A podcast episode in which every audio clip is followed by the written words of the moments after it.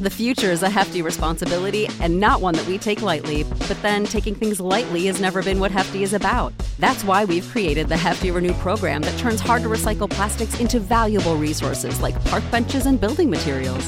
To participate, simply fill up an orange Hefty Renew bag with accepted items, tie it up, and drop it in with your regular recycling. That's it, it's that easy. It's time to rethink recycling with Renew. Particular valued resources may vary by geography. More info available at heftyrenew.com.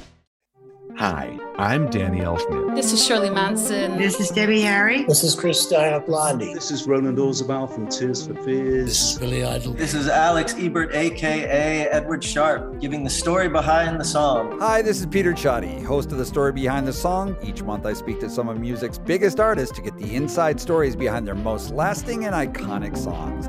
Join me for new episodes on the third Monday of every month on The Story Behind the Song from the Consequence Podcast Network, available wherever you get your podcasts. Welcome to episode 249 of the Modern Podcast with Mike and Mike. I hope everyone is doing well. You were safe, taking care of yourselves, taking care of your neighbors. This highlight show was grabbed from the end of 2017, so we are covering a bunch of topics, um, nerdy stuff. We go into linear drumming, the old classic paradiddle, three note groupings. We discuss the Moeller method, the myths, and uh, maybe the fallacies and discrepancies on how to actually use the Moeller method. And then we go on for a long time talking about how to use backbeats in different odd time signatures. This is a fun episode. I hope you enjoy these highlight shows, and uh, we will see you next time. Enjoy the show.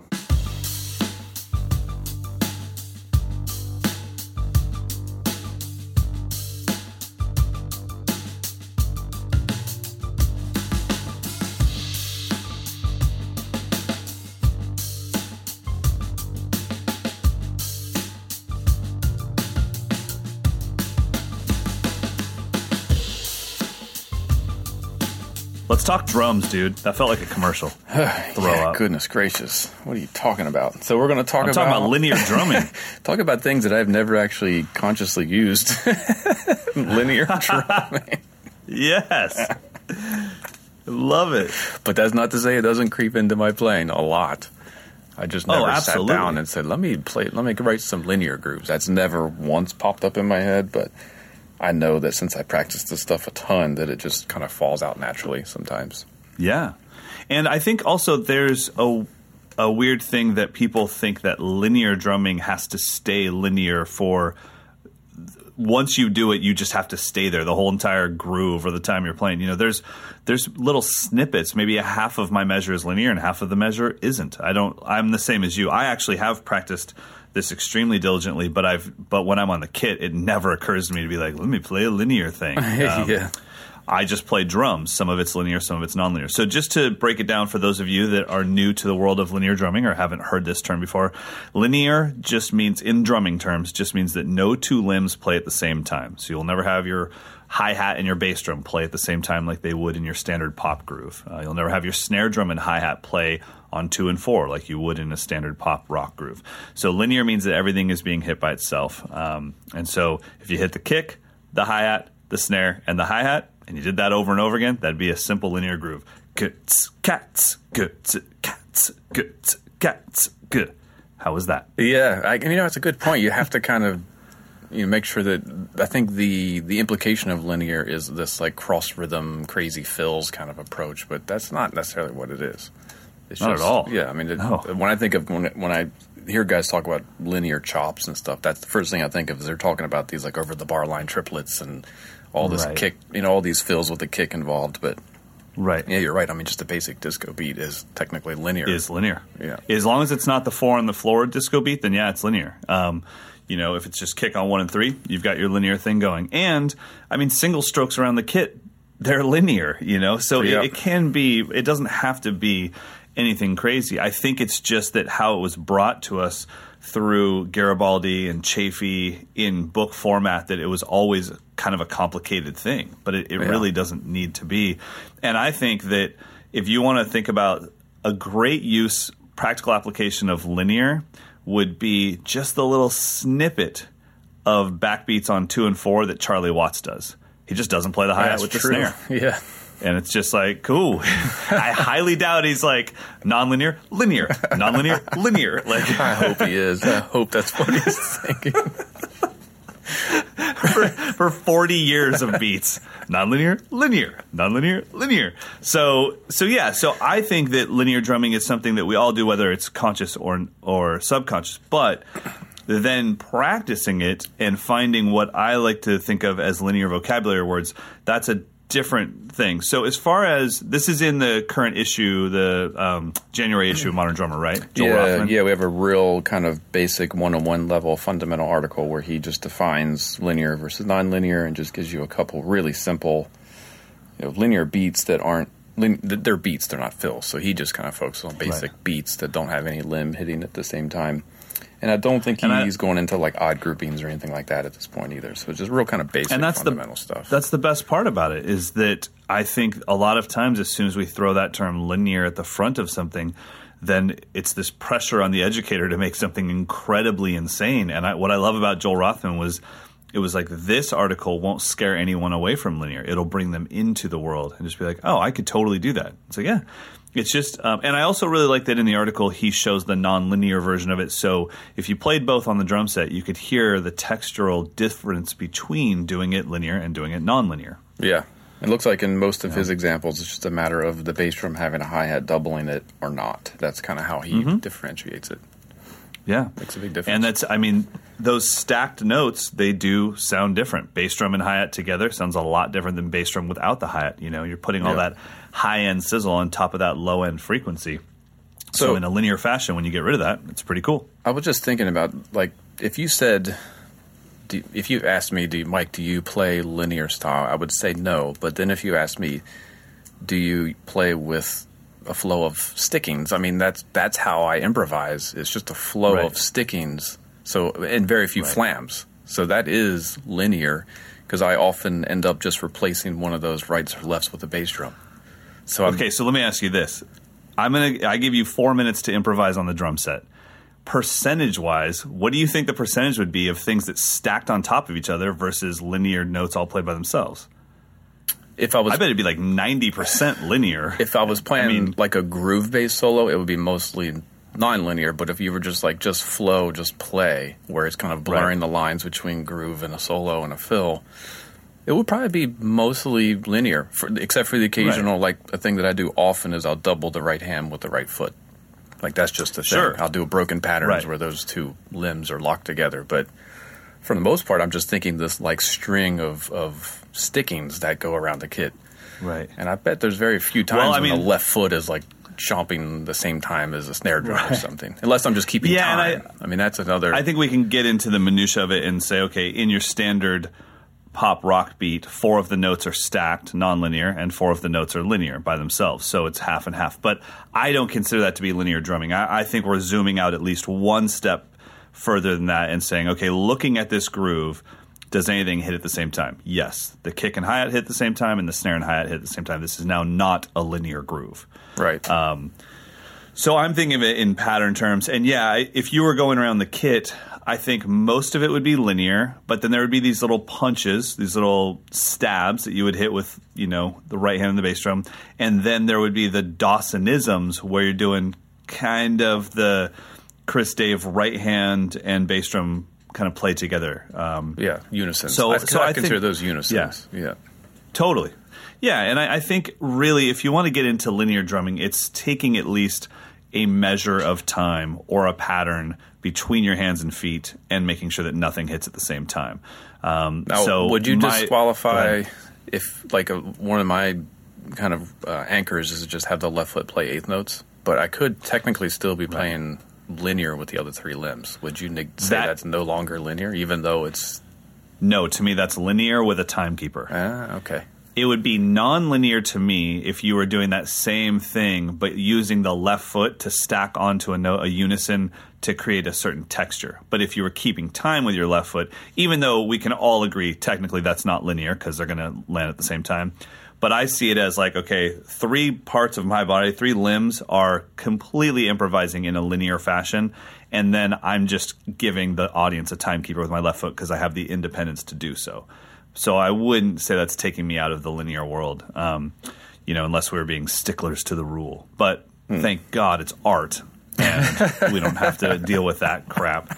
Um, Although but I, think, it would you be know, a good yeah. practice challenge to sit down and say, I'm going to only, I'm going to improvise and it has to be 100% linear. Like, can you put Yeah. that kind of a restriction? I often uh, pick like a sticking, like I'm only going to play inverted paradiddles. And then as soon as I break from that, I stop and start over. Like, how Yeah, long yeah, can I play a double stroke roll without breaking the, the roll? Like, it's a, it's a Well, pretty we fun have- challenge.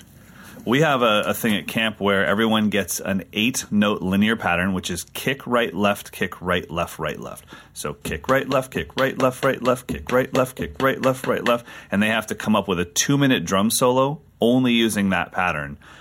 But they can change the rate of speed, they can change the dynamics of each note, they can have it be syncopated kick, right, left, kick, right, left, right, left, kick, right, left, kick, right, left, right, left.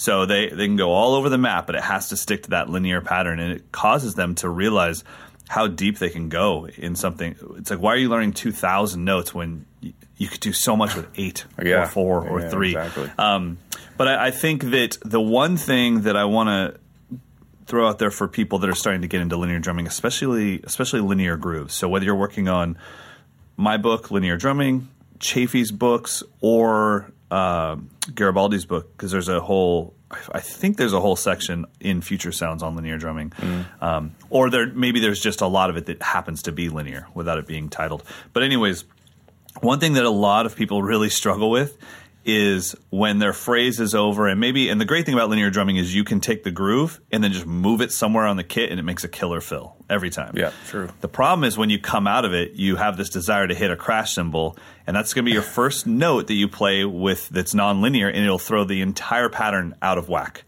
And so you mm. really need to practice crashing on the one and thinking, okay, if it was kick right, left, kick right, left, right, left, and I crashed on the one with the kick, the next note would have been a right hand on the hi hat. So I got to crash and sweep down to the hi hat real quick. Um, Yeah. So I think you know finding those little things and looping it over and over and over again that'll really help people when it comes to linear grooves because what I hear is my students go and then they do their fill flat and doom sat and doom pink cat ch chink chink and they go back to standard groove Right. because they lost the groove. And I'm like oh man you lost it. Uh, so I think that grabbing that little problem and making a new exercise out of the problem will really help when it comes to linear grooves. But definitely check out Joel Rothman's article in the current issue of Modern Drummer with Taylor Hawkins on the cover then get into the Chaffee stuff, get into the Garibaldi stuff, and and then start to open your mind to just listening to it in general. And then you'll start to hear like, oh, that's a linear groove, okay, and you'll start to see why they have a musical purpose. Yeah, so I guess I go back on my initial statement. I, I, I play in this style all the time.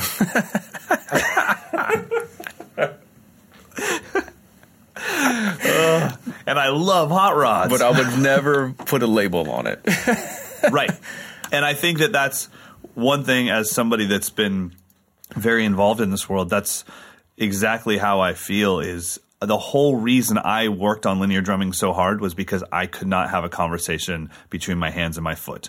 And linear drumming hmm. opened that up to me. I could finally have these patterns that for somebody that didn't have a lot of independence, it was a little easier for me to go, well, you hit the snare, then you hit it again with the other hand, and then you have two bass drums all by themselves while you put your hands up in the air like you're being held up by a gunman, and then you have two more right hands and then one kick drum. So for me, it was just like I just looked at each note. I was like, I'll hit that one, and then that one, and then that one, and it made sense to me. So once I really had a great handle on linear drumming in multiple subdivisions, I tried my best to forget all of it, and it just shows up when it needs to. And now it's just drumming, not mm-hmm. linear drumming, not nonlinear drumming. I just play drums, and that's that's the goal, at least for me.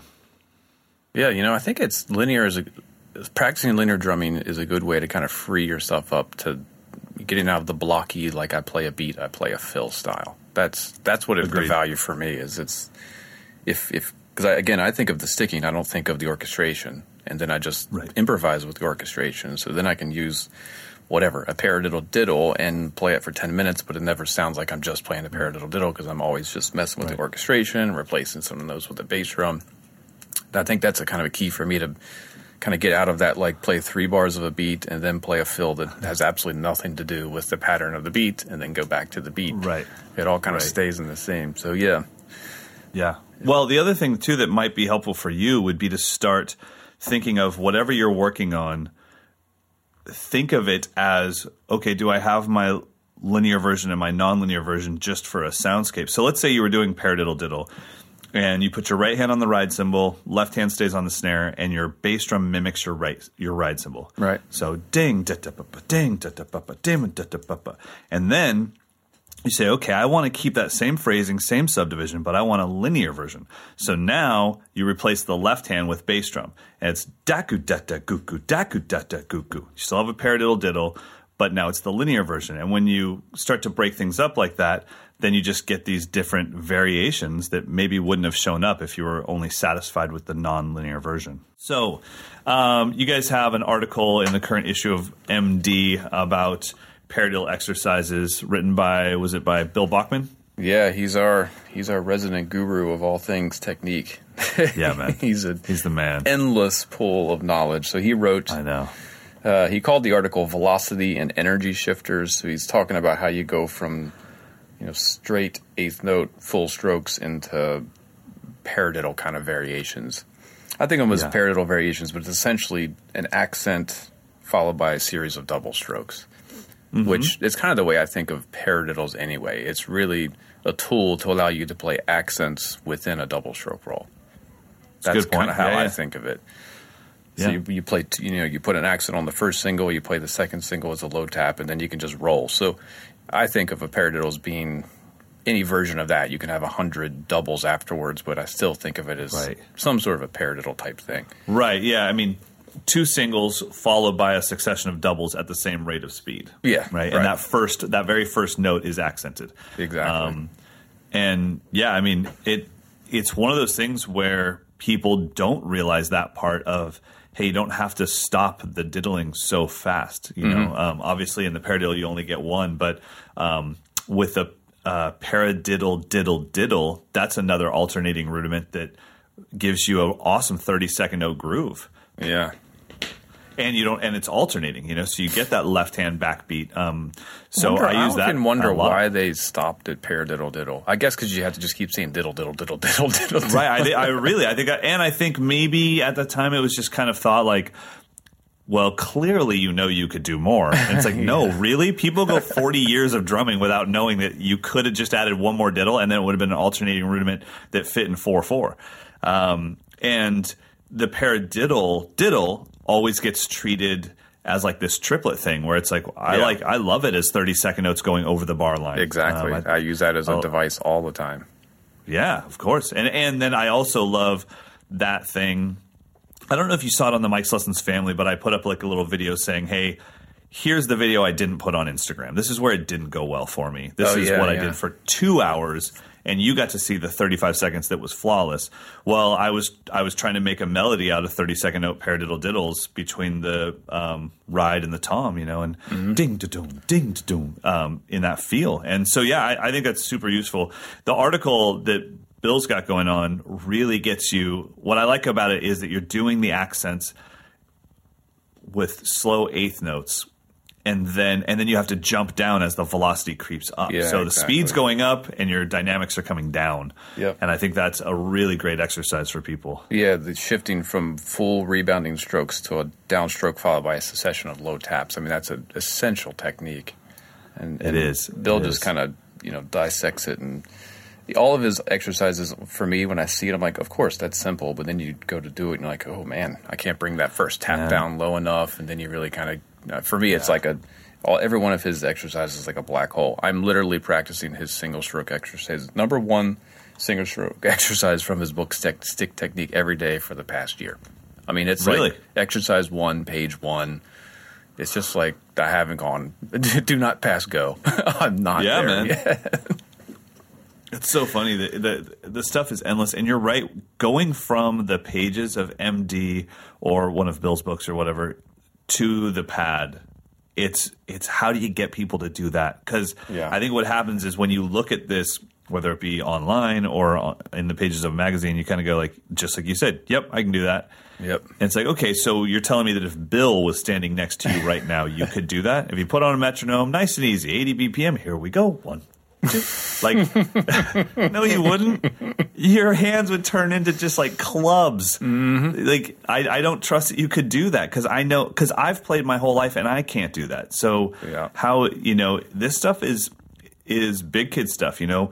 It's not this progression of constantly taking on more and more complex notation as as you grow into a more professional player you're constantly going backwards and being like I should have done this when I was 9 but I wasn't mature enough to handle it so I Yeah. didn't do it and Totally. um, and that's what I learned you know back to you talking about the facility and me losing my phone what I learned last night is I couldn't play my songs that I wrote the drum parts for I couldn't play them quite enough I actually when I tried to get to the when I got to the volume that was necessary for the room, I lost the control of the sticks. I Oh, couldn't play. yeah, a blind tight. spot. Yeah. yeah, and I and I love that my band is in a place now where we don't have um, Mike Johnston clinician playing with a bass player and a guitar player. We're all on equal musical levels. Um, in the room, so for them to tear the ass out of me was rad. Like we stopped at one point, and like, and my guitar player's like, "Do you need a click?" I was like, Oh, "Yes." wow. No, but it was so rad. It was like we always make fun of each other, and I was like, "Dude, I'm so stoked that we're at a place where you can say that out loud." Is that I'm like, literally "Yeah, man." because you were just fighting the dynamics and that was taking up all of your focus? Yes, I, I could not play with my natural flow at this next step down of, of volume. Um, I was I and I also usually um, we're all mic'd up, so I play with in ears. I was I had no ear protection whatsoever, so I was trying to play extra quiet so I could hear them over my drums. Where normally I've got their feed going into my in ears, so I could play as loud as I want. I can hear them. Um, so it was it was really fun. But that's you know getting if you can't do it on the pad, you're not going to be able to do it on a drum set. That's true. So- and, and I actually recorded my warm up routine for the first time, like video recorded it. And as I thought I had this stuff on lockdown. And then as soon as I look at the video, I'm like, man, my stick heights suck. Like I'm letting my my my downstrokes come up too high. I'm not. I'm I'm restricting my full strokes, so they're like stopping halfway through, and I'm, ma- I'm kind of manufacturing the full stroke. And I, like I said, I've been playing that one exercise for over a year. And I, the first time I've recorded myself, I'm like, gosh, all right, back to the beginning. Start of Worst over." drummer ever. But anyway, back to the paradiddles. Yeah, yeah, yeah. So, what's your favorite paradiddle exercise? um, well, you want to, hmm. What I like to do with paradiddles is apply them, actually, with any any any rudiment or technique, is apply them to a musical context as quickly as possible. If that makes any sense. What? Dude, are you having a stroke? what was that? I uh, well, I mean, uh, it's a paradiddle, and I had the stomach flu two days ago. okay, okay, my bad. All right, Sorry, let's start I over. I was so yeah. when I'm working on a Okay, anyway, the paradiddle works really well to apply to something like syncopation. It's a musical phrase or or new breed the the reading exercises. okay, So I think of the whatever's notated, that is your accent of the paradiddle, and then you just have to oh, you have to just fit the paradiddles within those accents. So it could be a single paradiddle, it could be a double paradiddle, it could be a okay, okay. So you're not playing this the standard. You're not playing single paradiddles and then accenting wherever it shows up. It, it might be on a diddle, it might be on a down. No, you're that- saying I'm saying oh, Okay. f- whatever the sticking that is most natural to make that that distance Okay. between those accents work. So yeah, it would be a heck of a challenge to just play constant paradiddles and accent. That that would be fun too. But I'm thinking more what I would actually do if I was playing a solo just- yeah. or filling. So I just aim, you know, I just start the paradiddle or double paradiddle or paradiddle diddle with as many extra diddles as necessary. So it hits those accents, and that great, great exercise. that immediately puts me into like, well, what does a paradiddle do for me in a musical situation? And that is probably my most used application of any rudiment is to phrase accents with paradiddles like that. Okay. So yeah. just take the you know the first couple pages of, of the new breed reading or syncopation. Those what pages are those? 31, 33? 30.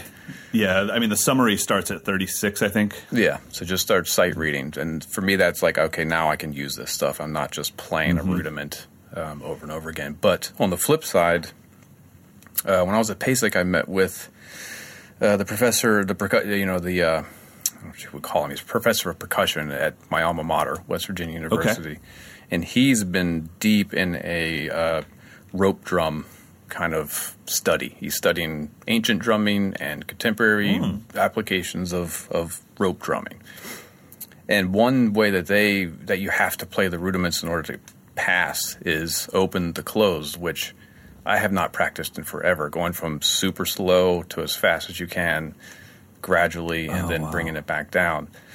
And he was just explaining why that has always been so important because you hit on every transition of technique within that. Yeah, I could totally so see that. what he does That's- is he has this he has the students you know rather than just kind of randomly accelerando and decelerando they they just go through each tempo and play the rudiment at that tempo and try to find where's the point when you're you could go from wrist to fingers, Fingers like where is your transition point and then just focus on that and try to you know push how long you can just use wrist versus introducing the fingers or make the fingers more articulate so it doesn't start to sound floppy you know like working on those Right. transitions so That's that's awesome. that's something I want to get back into is trying that because it seemed like it was a perfect way. I mean, that's the way I was taught to practice rudiments, but I haven't done it since Yeah. eighth grade, probably. Sure, sure. That's I think, I think that's fantastic. Um, yeah, it's, it's syncopation is so funny. I mean, every time someone tells you what they do with it, you Yeah. think you've done it all. It's like I haven't done that one. Um, yeah, and I was. I mean, the whole time you're talking, I was thinking like, okay, so summary number one would be uh-uh uh uh uh uh uh uh uh uh uh uh uh uh uh uh uh uh yeah, and it's like I've never done that, but Yeah. but what's great, and this is what I preach to my students all the time: when you're learning something, don't freak out about when are you going to use this. The fact that you just said syncopation with paradiddles and paradiddle diddles and double paradiddles, and I was able to do it without working it out is because I practiced all that stuff in, back in the day. And I wasn't wondering, like, you know, I never asked my teacher, well, what's the cool thing? Like, how do you use this? Yeah. You know, Jump straight I'm only going to do a pataflafla if you can show me how to rip it on the kid. Yeah. And it's like, dude, it might, you just might have two alternating flams one day. Yeah. And it just is what's needed. And your pataflafla gave you that. Um, so anyway, so so my favorite paradiddle exercise is probably a little more drum set oriented, and it's more of a placement thing. So it's taking any foot ostinato, let's say samba or baião, and then uh, playing paradiddles and the accents of this, and this is all single paradiddles. The accents are on the toms. Um, so right hand is on the floor tom, left hand is on the rack tom, everything else is on the snare. So as your feet are going doon chit doon chick doon chit doon chick, you're going doom and it's every bar you then just add in a 16th note rest on the downbeat of one, so it just shifts over. And just it's just a placement exercise to get used to. You play the first bar on the downbeats, then the paradiddles start on the E's, then the paradiddles start on the ands, and the paradiddles start on the uhs. Um, And so you can do that by adding in there's so many easy ways to do this. You could have just a 16th note rest, which is fine. Most drummers aren't responsible enough to handle a rest. And if you give them a rest, they don't come back in where they need to come back in. So filling in all the notes is kind of necessary sometimes. So you can think of it like this do four paradiddles, and on the last one, you're going to do left, right, left, left, left. So three lefts at the very end of the last one, and that'll just move you forward in time one 16th note. And then you start. And so it's just a shifting exercise and getting used to the feeling. It's almost just like the gap, or not the gap, the uh, click practice, the offbeat click practice. It's getting used to internalizing the E's, internalizing the ands, internalizing the uhs. And uh, and once I do it, I don't really actually do it one bar at a time. I kind of do it and sit there until I'm comfortable, until I've really explored Right. Starting this thing on the E's, and the E's are my new thing, even though my feet are holding down that original downbeat. And then I just add in that one extra left hand, which throws me forward in time one sixteenth note. That's nice. That's a good one. I mean, that's that's similar to something that actually, I guess it's a combination of the two. We were we, you were thinking that my syncopation exercise was to play just paradiddles and superimpose accents. Yeah. That and I do that too, where I do like um, I don't really have a name for it. It's definitely I don't know. I don't think it's what people call the paradiddle pyramid, but it's just going through the paradiddles and shifting the accent of the single paradiddle from the downbeat to the e to the n to the uh. but keeping the sticking the same. Exactly. consistent. Yeah. Yes. Yeah. so, and I do that over like a samba foot ostinato as well for my students. So um, that's a great dynamic exercise. But going through syncopation, summary number one, and never changing the sticking of single paradiddle, but accenting those hits, that would be tough, man. That's worth a try. I mean, that, that's It not- is. I'm sure that's been done before, and someone listening is going to like, uh, I've been, I was taught that 20 years ago, Yeah. but yeah. By the way, I was six when I did that. Your podcast sucks. yeah. Well, here. Okay. Let me ask you this: If you were, sorry, I do have Little- one. I mean, there was a. It's a totally off topic, but uh, Ralph Peterson has a great way of playing syncopation where you always do the Elvin triplets with the left hand on the second and third note, Okay. But you also add the rhythm of syncopation on top of that. Oh, nice. So you might be playing so, six so your left notes in a row. going like, um, and then and then your right hand plays syncopation. no, your left hand just throws the rhythm of syncopation on top of it. So you might play like six triplet Oh. notes in a row. I mean, you might end up playing constant triplets. It's pretty. That that's a that's a wicked man. one. If you guys ever want to see what it's really like back in the day, go watch some basic footage of Ralph, man. He's he still has my favorite quote of all time that happened on my stage, which uh, when he was here teaching, he said, he said, "If you wish someone heard what just happened, you were playing, and if you wish no one heard what just happened, you were practicing." Um, Nice. was I like that. Yeah, man. What Yeah, he was talking about being on a stage, though. no, no, he was talking about being. He was talking about practicing in your practice room where you kind of think some people are walking past the hallway, so you're kind of blazing your chops because you think someone's listening in. So he said, if you if you wish somebody heard what just happened, you were playing, and if you wish no one heard what you were doing, you were practicing. Um, and I thought it, it took me back to doing quarter notes on the ride when I was learning jazz for like two hours, being like, I hope no one hears this because. I'm the owner of this music school and I'm playing quarter notes at 60 BPM and I'm cussing myself out while doing it. yeah. Like, oh, you suck. And I'm like, oh, I hope no one hears this. Um, so, yeah, uh, uh, I was going to say something else about the paradiddle thing. Um, oh, okay. So let me ask you this. Um, if we were going to do the paradiddle, single paradiddle, and we're using syncopation, we're going to accent that. Would you internalize the syncopated rhythm as 16th notes or would it be as written? I Would, you feel it as one E, a two, and three, and four E, a one, and two E, a three E, a four? I would, yes, I would think of written. Uh, the paradiddles would be played as as sixteenth notes over the eighth notes that are written in syncopation. Okay. So you wouldn't think of the paradiddle. Well, I guess I could make it easier and say, would you play the paradiddles as eighths or as sixteenths? Yeah, they'd be it'd be a, a bed of sixteenth notes while accenting Okay. the syncopation as written as eighth. So if I was notes. here with my paradiddles, you'd be feeling it as bop, bop, bop, bop, bop. Exactly. Bop. Yeah. I think it'd be really cool to go bop, bop, bop, bop, bop, bop, bop, bop, bop, bop, bop, bop, bop, bop, bop, bop, bop. yeah, that would that would turn into like a lot more inverted paradiddles and Yeah. and like six stroke rolls and stuff. Well, no, because remember, you can't change the sticking. Oh, you mean just playing the Yeah. your new insane version of it? yeah. Yeah, I'm nerding out, man. Yeah, yeah, yeah. So, Oh yeah, yeah, so that's good what I'm luck. saying. Yeah, especially that first measure, bub up, bub up, bub. I'm already. do- I can't even do the. I know the first two notes would be the singles, and then I'm out. Yeah, I mean, yeah, because you got to accent inside the doubles, that's yeah. No, and we just lost half of our listener base. Uh, no, let's talk about uh, Rick's article in the January issue about taking basic three note patterns, and I think initially when people think about three note patterns. It's natural, but their mind immediately jumps jumps to triplets. Yeah, and true, that's probably true. the one place that I never accent every third note. Um, uh, oh yeah, just like straight triplets. Yeah, I, it's very rare that I'm going dugga da dugga da dugga da dugga. It's like you know, in that subdivision, I don't hit every third note. Um, I mean, unless musically it was needed. But when I'm practicing threes, it's generally inside of sixteenth notes or eighth notes or um, you know combinations of things like that. So, and that's what Rick's showing right off the bat is okay, we're used to playing one E and a two E and a three E and a four E and a, but if you take this rhythm of one E and a two E and a three E and a four and a four and a uh, which because he has those uh, 16th note triplets at the end. I think what he's showing in this article is something that everyone needs to learn, which is how far you can take one idea.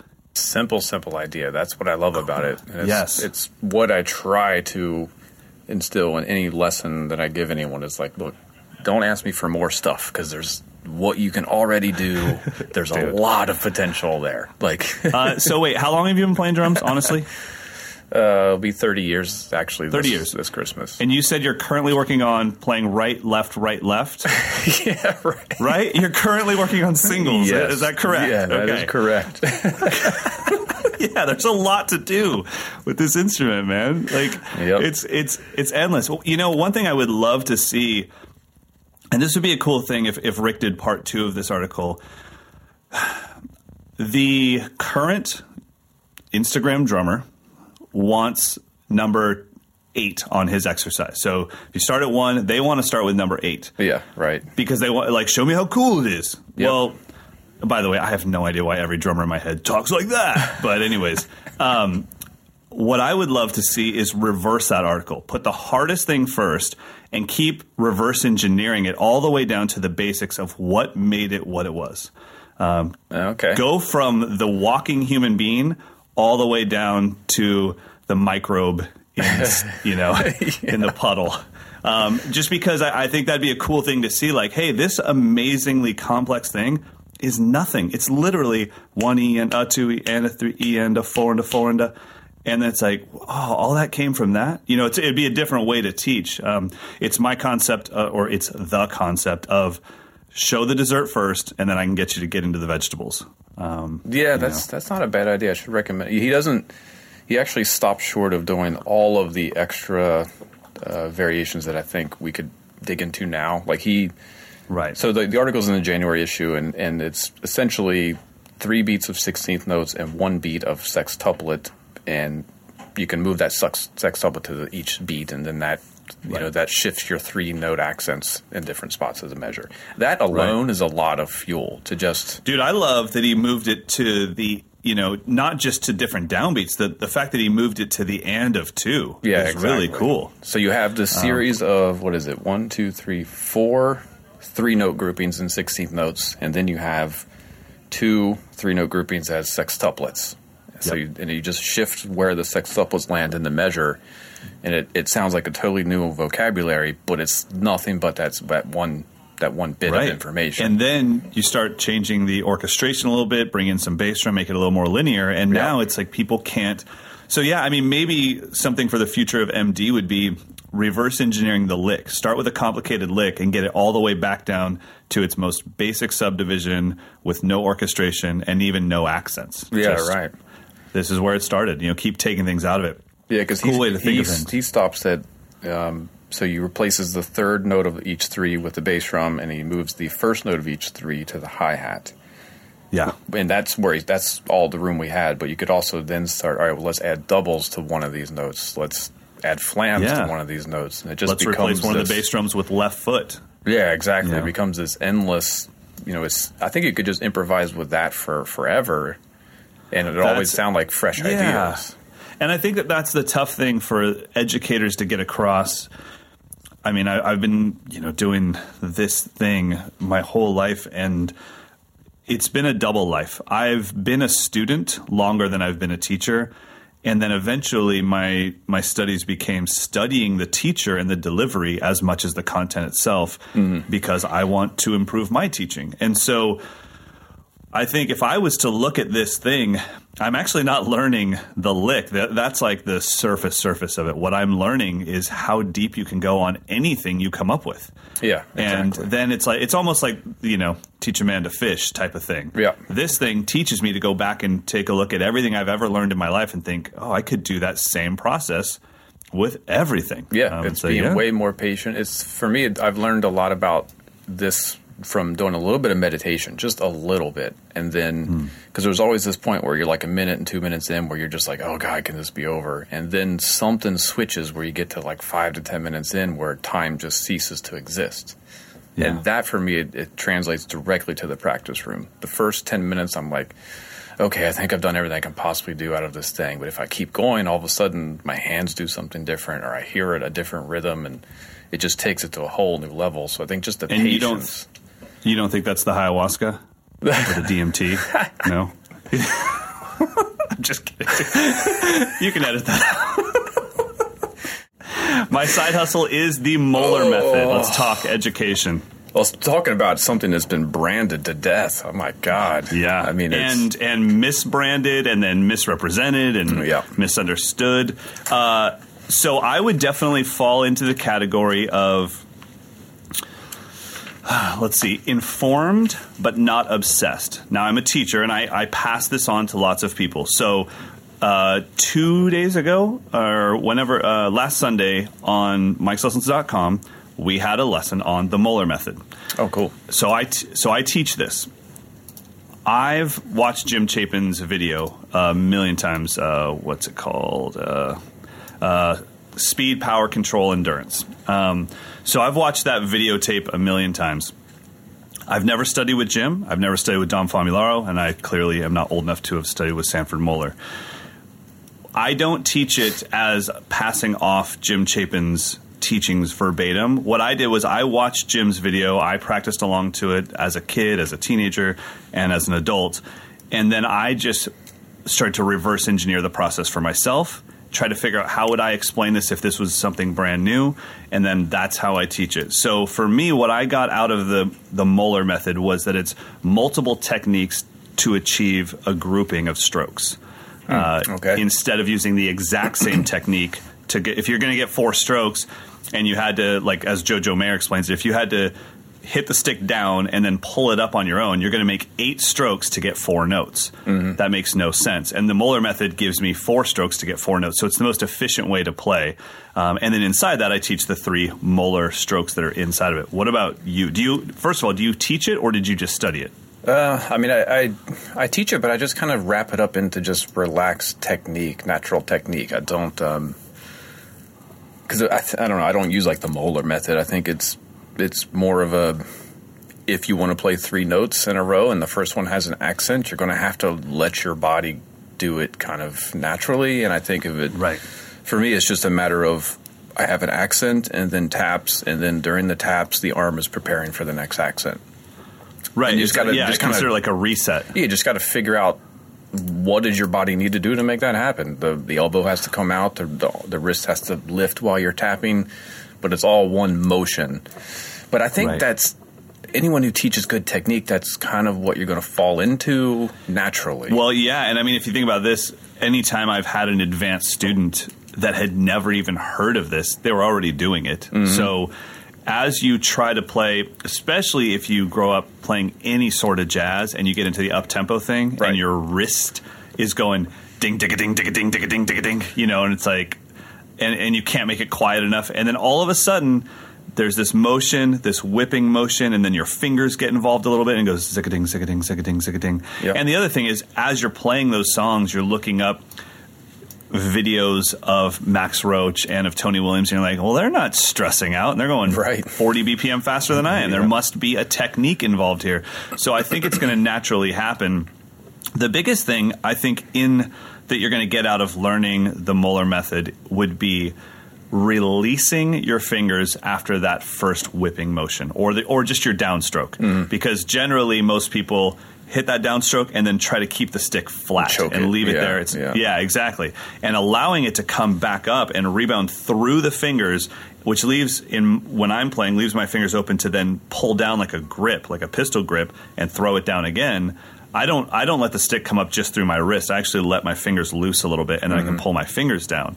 Um, and I think that that's what you get out of studying these methods. By the way, we're uh, referring to an article written by Klaus Hessler, who might have some of the most phenomenal technique on the planet right Yeah. now. So he's Yeah, definitely an exactly. authority on this. The article is Um, called Moeller through the Chapin lens. So it's it's the Moeller method via the lessons that Klaus learned from Jim Chapin's lessons, and he also worked with Don Famularo. So Klaus is definitely connected to the lineage of the Moeller method directly. Uh, the article is pretty simple, but it has four just basic exercises that I think if you're new to this idea of getting multiple notes from one arm wrist motion, it kind of has it all there. You don't need to like get a whole book on this at this point. You know, it's just good introductory Agreed. exercises. Agreed. Well, the thing is, like any snare method book, you know, or, or just stick control in general can be a Moeller book depending on how you practice it. Yeah. All right. Well, Oh, let's talk some uh, education. Let's talk about backbeats and odd time signatures. This is in reference to Joel Rothman's article in the February issue. And in this, he's really using 3 4 as the main example. And I love this because. I have not a debate, but I definitely have a moment of every camp that I teach where we we do a little class called three four or six eight, Yeah. and the backbeat is really what determines what we're feeling because the mathematics, the mathematics, the math works out the same. Six eight and three four, it's the same thing. So it's really that backbeat that determines it and the feel. Uh, and he he mentions in the article that in 4 4 and 6 8, 12 8, uh, and you know, we have standardized backbeats. It's two and 4 divided in half. Yeah. And then in 3 4, it really can go anywhere. One of my favorite 3 4 songs, uh, Dance Into the Light by Phil Collins, he puts snare on all three quarter notes. Cat, cat, three, cat, Oh yeah, cat, yeah. You don't even really just realize quarter it's notes the whole three. thing. Yeah. Right. um, and then there's cinematic orchestra songs that put it on. It's like really slow three. One ticka ticka ticka two ticka ticka ticka three. ticka, ticka, One three, and it's way on that three, and it feels like it takes forever to get through such a short time signature. Uh, do you have a standard place? Are you a two in three, or are you a three in three backbeat person? I've never thought about it. I mean, I kind of tend to avoid the the waltz feel of putting the backbeat on two and also Two on and beat three? three. Yeah. Although there's that Mars Volta track, I think it's the first song off their first record where it's just crushing with that feel. Boom, I mean, it's Yeah. badass. But I very I think it, rarely I think do that, that. to me is a tempo thing. Once I get to boom, get get boom, get get, then I'm out, right? uh, but yeah, if it's don't get get don't get get, then I wouldn't mind it at all. But once we're at Hmm. mm, get, mm, What do I do? Let's see. everybody at home, I probably drumming hit right beat now. two more often, but it, it entirely depends on the bass line and where the chords are Right. changes. The Yeah, song is what's determining Yeah. that thing. I totally agree. And that's what's such a weird thing is that in 4 4, really, we don't move the backbeat that much. I mean, look at what happened when, you know, Clyde and Jabo moved the backbeat. Yeah, I was like revolutionary. Hey, Yeah, and white people all over the world fell down. They're like, I don't know what to do here, and so that we don't really mess with the backbeat. Uh, maybe a little surf music, we put in an extra backbeat, boom, cat cat, do cat, doom, cat cat. But there's not a lot of songs that go doom cat, doom, doom, cat, doom, cat. Although that's dope, and I'm going to record that's my next YouTube video. yeah, yeah, But not really. I mean, kind of like the Bo Diddley beat or the Mercy beat. Right. They're using syncopation, but yeah, I think you're right. Right. It's it's always as a departure point from the expected backbeat on two and four. Yeah, but it's I. You know what's weird is in the eights, like in seven eight, nine eight. I generally play four four, and I'm either subtracting or adding eighth notes. In three four, it really is wide open. The backbeat is the most wide open thing. I don't mind putting the backbeat on one. Cat dom dom dom cat dom dom dom cat. That wouldn't bother me at all. So it's it's a weird thing in three four. That's why I really love that Joel picked three four to base this article on. It's actually my favorite time signature. I love Um, Is playing really? three because because it's so open. You can imply different feels. You can shift into the six eight, and it just sounds Yeah. like you're playing a delayed backbeat. I do it all the time. A lot of times, if I'm playing a groove that has a three feel, when I play fills, it'll be in the six feel because it just Oh, it nice. automatically superimposes a different language, a different you know repertoire. Mm-hmm. and love you three, could four. even in a musical situation you could have the bridge of a 3-4 song be in 6-8 and you guys don't have to change anything tempo wise or Yeah, it's just a feel it just kind of can go into this halftime feel yeah. I dig yeah, it. and in his article, I mean, he starts off really basic with the eighth note vibes, um, putting it on three. I think he's got one and, or I'm sorry, put it on two, one and two and three. and Yeah, one. two and then three and then two and three, and then he starts Exactly. breaking it up. Which that's for me where the fun becomes when you make the first backbeat on the and the one and the second backbeat on three. That's kind of like a displaced six eight. you know, it's one and two and three and one and two. Yeah, that's hot, man. Yeah, super Uh, and, fun. And then uh, he starts bringing in the sixteenth notes, and you get that really cool stuff. Um, yeah, I think three four is definitely something that people generally need a musical representation for it, so they can kind of go, okay, that's three four, and then this thing that's six eight, and you almost have to hear it that way in the beginning for a while. Um, and I think it's you know something that we grow up with learning it really early on, and then we just totally take it for granted that everyone can hear the difference between three four and six eight. Um, But and how do you? So how do you yeah. teach it? Well, so I teach it as it's the space between the backbeat. Um, So you teach it as a drum set thing first, not a pad thing. Correct. Yeah. Okay. I mean, well, I, I would teach time signatures first, you know, um, as a pad thing, um, if I if I was going to. But uh, yeah, for the most part, if I'm teaching six eight in a drum camp, then we're probably doing it on the drum set. And I'm I'm also trying to really just show them right away, like, okay, you're familiar with this, you just don't know what it is, but you're totally familiar with this. You know, you know what this is, and you know how to play it. So. You Um, know what I like to do if I'm playing in six eight? I like to play, you know, superimpose three four, keeping the subdivisions the same. You're just now playing the backbeats, but Right. turn it actually into six four. Oh it, yeah, it feels like you go into four four because the backbeats aren't, you know, they stay straight. You don't have to double the back. yeah. You don't have to do anything. Yeah, yeah. That's always a weird thing too. Like, so six four for the drummers out there, you would never know it was happening because you wouldn't know that anything started over unless somebody hit a crash cymbal. It's Mm-hmm. when music does it, you're kind of thinking like, yeah, this is four four. What just happened? Why'd they start over? Yeah. But why is my head still working? I'm still bobbing my head and everything's fine. Six four can be weird. Um, Yeah. and I love when bands do like the songs in four four, but maybe the the f- uh, eighth bar of a phrase is in six four. So you get just a what I call a two for nothing, and they just add in. Oh, yeah, right. one bar of six. So I have um, some song suggestions for you guys out there, just so you can hear the difference. Um, so for three four, check out "Dance Into the Light" by Phil Collins. Check out "Man with the Movie Camera" by the Cinematic Orchestra and uh, check out for a really cool one. Check out "I Saw God" by Victor Wooten. There's some good metric modulation in there. It's Derico Watson on drums. For six eight, uh, if you guys are rock guys, check out "The Kill" by Thirty Seconds to Mars. Obviously, "Lights" by Journey is a great one. And check out if you want a really simple one to follow. Check out "Misunderstanding" by Genesis. That gives you like the glad doom doom boom doom, scat doom. I mean the the straight six that we all think of. Uh, "Lights" by Journey does that as well. So Uh, you had to pick a Journey song. Dude. I'm sorry, man. They're, they, I'm not even a fan. They were just good at what they did.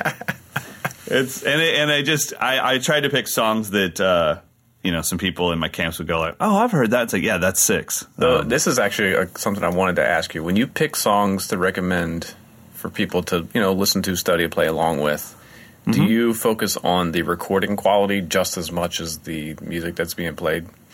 Oh man, that's a good question. Uh, probably without knowing it because I'm a recording quality snob. Because all of those were like pristine recordings. yes, yeah, Like yeah. I would say, it. pick a Muddy Water, you know, Muddy Waters record, but that's going to be so gnarly, you're not going to hear the the subdivisions Exactly. very clearly. You know, I'm a teacher, man. I've sat in these rooms. I'm telling you. Like I, there's nothing that that drives me nuts more than when I see online educator guy teach something where I'm like, you've never taught a drum lesson in your life. I can tell you've never sat in a room with a nine year old trying to break that stuff down. I know it because you would never teach it that way if you'd actually seen a human's eyes glaze over when you drop the heat on that explanation. So, uh, yeah, I mean, for me, I need it to be. I mean, lights. The drums are so upfront in the mix. yeah, that's yeah, that's what I mean. Easy hear to the hear. hell out of it. I mean, I tend to Uh, like. I mean, my favorite Zeppelin record to listen to is actually their last record because it's recorded so cleanly. That that was my favorite uh, record to listen to when I was really studying Led Zeppelin Right. Yeah. Yeah. because the yeah, earlier no, stuff I- was just grittier. It was just had some distortion. I couldn't hear all the ghost notes and all the stuff you want to Yeah. hear when you're listening to a drummer. Totally. No, I agree, and uh, yeah, it's it's also the reason why I still enjoy going to see jazz shows and stuff, uh, especially if they're living legends. I, when you get to be 10 feet away from a professional drummer or just a professional musician. You know, I mean, Yeah. gosh, going and seeing Branford play, it's like, I kind of want to know, do you breathe? I didn't hear any on the recording. and then, like, it's like, you have to take some air in at some point, man. Uh, That's and so when true, you, yeah. When you're there and you can hear, like, everything you can you can i mean on that microphone sometimes you can hear them like make contact with the reed when it first hits their mouth Yeah. uh, I, I just i think that there's no there's no replacing that so yeah i am a little bit of a recording snob Well, take I, I it. was just I was not was not criticizing. I was just curious if it, it helps when you're teaching something if you can For actually sure. hear all the Yeah. You know, yeah well just say that sentence again and then the answer is yes of course it does but if I mean for me it's like six eight. It's got to be Red House by Jimi Hendrix or something like that. You know. Yeah. But- no, I mean that's you. You got to find something. I mean, I'm looking for the most clear example of let's listen to this three four song and then let's listen to this six eight song. Let's hear how massively different they are. And we start there and then we blur the lines. The other thing that I make my students do, I'll put a song in six eight on. I'll put Lights On by Journey, and then I make them play a three four beat over it. And I'm like, do you see how you keep landing flawlessly on the one, but everything feels horrible? Oh yeah. That's because you're you're mathematically right, but you're so wrong.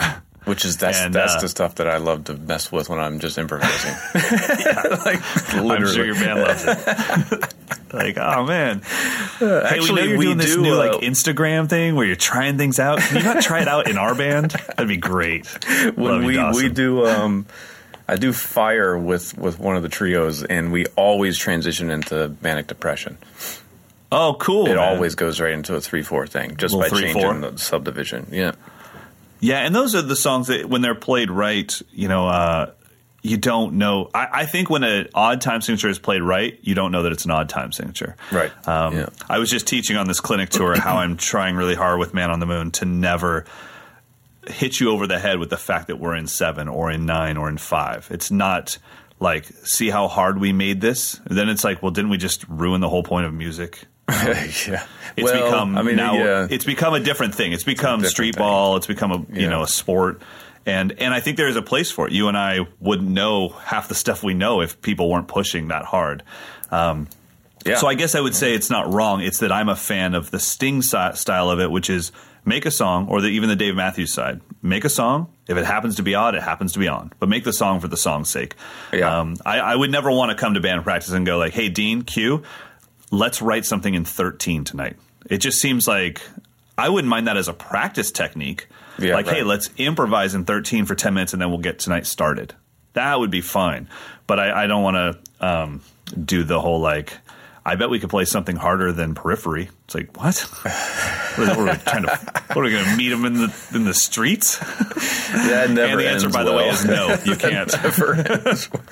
yeah, I mean, yeah, it's, I guess it's different, different, whatever kind of appeals to your aesthetic. I don't like, I do like to listen to, you know, advanced players play in a phrasing that I really have no idea what the hell they're doing. But Oh, I don't that's probably one of my favorite necessarily want to listen to a song that's just obviously complicated. That's the difference for me. I'd rather hear Right. someone playing 4 4 and just mangle the phrasing to the point where I'm like, Yeah. what the hell's going on? Versus, here's this ridiculous tune that if you don't play it the same way every single time, no one's going to be able to finish it because it's so freaking complicated. right. Yeah, I'm I'm with you on that. I'm 100 percent with you. So we're going to talk All about right. odd oh, times. Oh, yeah. Like, how What's would that? you put a backbeat in 5 8 versus 5 4? How about Five that? eight. I would say my favorite is probably doing the Vinny thing where I'm playing six eight minus a note. So, you do a group two, of three and a four, group five, of two. one, two, three, four, five. Yeah, one, Yeah. two, three, one, two. Yeah, I like that um, because if I go four, four, one, let's see, one, two, three, four, five, one, two, three, four, five. It feels like it's just too short for me. The phrase just ends right when I got started. Hmm. Um, so I'd say for me, if I had to do a fallback, and let's just say for the sake of this argument, music is not a part of it because obviously we've already admitted that music would shape what I would play and what you would play. Yeah. Um, but if somebody just said, "Give me a cool little groove in five, I'd probably do the six eight minus an eighth note. What about you? Probably that. Now that, that when you sang it, I'm like, yeah, it just sounds like the if you do two three, it's just front heavy. Everything is up in the front of Right. the measure. Whereas Yeah. it's, I think it's better to let it breathe in, in the front half, and then so you play a three Agreed. two. That's probably what I would do naturally. Five four. I don't know what I would probably. I do two, four, and sometimes five. So one, two, three, four, five. One. You two, add an extra backbeat. three, four. Yeah, or or the five is the improvisation. Boom, cat, boom, cat, ta ta boom, cat. Boom, ah, okay. Cat, ta. boom. You know. Oh, I think I was just singing in four. Yeah. three, four, five, and a one, two, three, four. That's why it felt so good. Isn't that the case, man? It's like, dude, nine eight's not hard. It's like, that's because you're playing in four four. Oh, my bad. Uh, but yeah, I'd use five for the improvisation. Oh, good. How was your week, Mike? Not busy at all, man. I'm clear headed, ready to go.